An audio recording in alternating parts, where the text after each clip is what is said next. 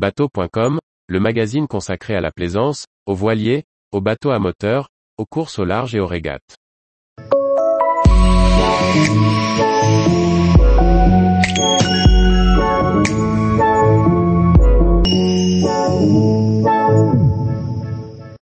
Houle, vague, fetch, comprendre les termes et phénomènes pour décrire la mer. Charlie Fernbar. En mer, le vocabulaire est riche pour décrire l'état de la mer. Explications physiques et éléments concrets pour distinguer vague, houle, fetch. Le fetch est le temps et la distance parcourue par un même vent sur un plan d'eau sans obstacle. On peut dire du fetch que c'est la zone d'élan permettant au vent de lever une mer. Plus le vent va souffler longtemps et sur une grande distance, donc plus le fetch est important plus la hauteur des vagues sera grande. Au large, le fetch est généralement déterminé par la taille de la dépression, qui produit le vent. Les flèches noires montrent les zones de fetch. Les vagues sont directement issues du vent qui souffle instantanément. La formation des vagues va dépendre du fetch. De la vitesse du vent. Du temps pendant lequel il souffle. De la distance sur laquelle il souffle.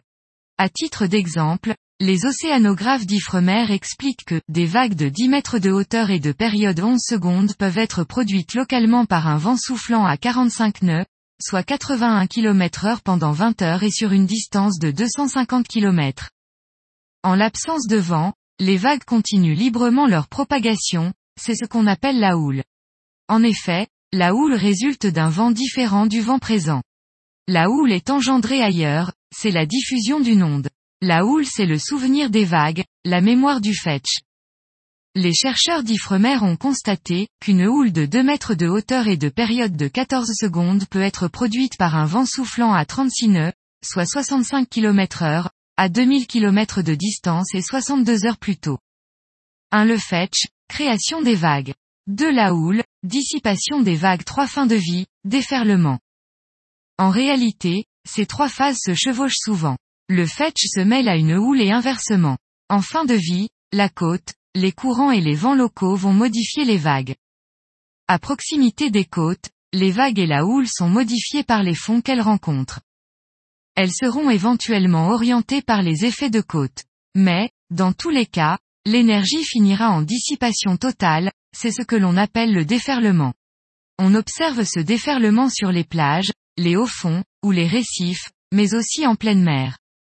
Comme pour le vent ou la nébulosité, nous disposons d'une échelle pour évaluer les hauteurs de vagues.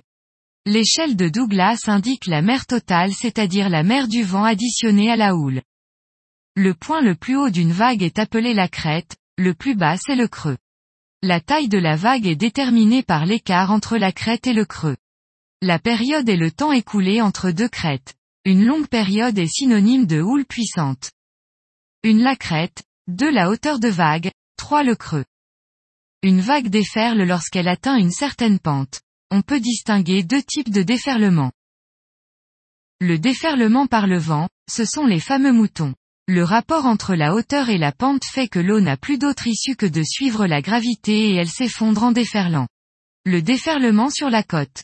Le déferlement est d'autant plus puissant que la houle est haute et la pente rencontrée abrupte. Sur une pente faible, on parlera de déferlement glissant. Sur une pente moyenne, on parlera de déferlement plongeant. Et en cas de forte pente, c'est un déferlement gonflant.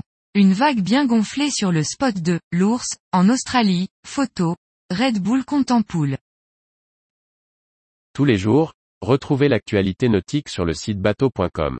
Et n'oubliez pas de laisser 5 étoiles sur votre logiciel de podcast.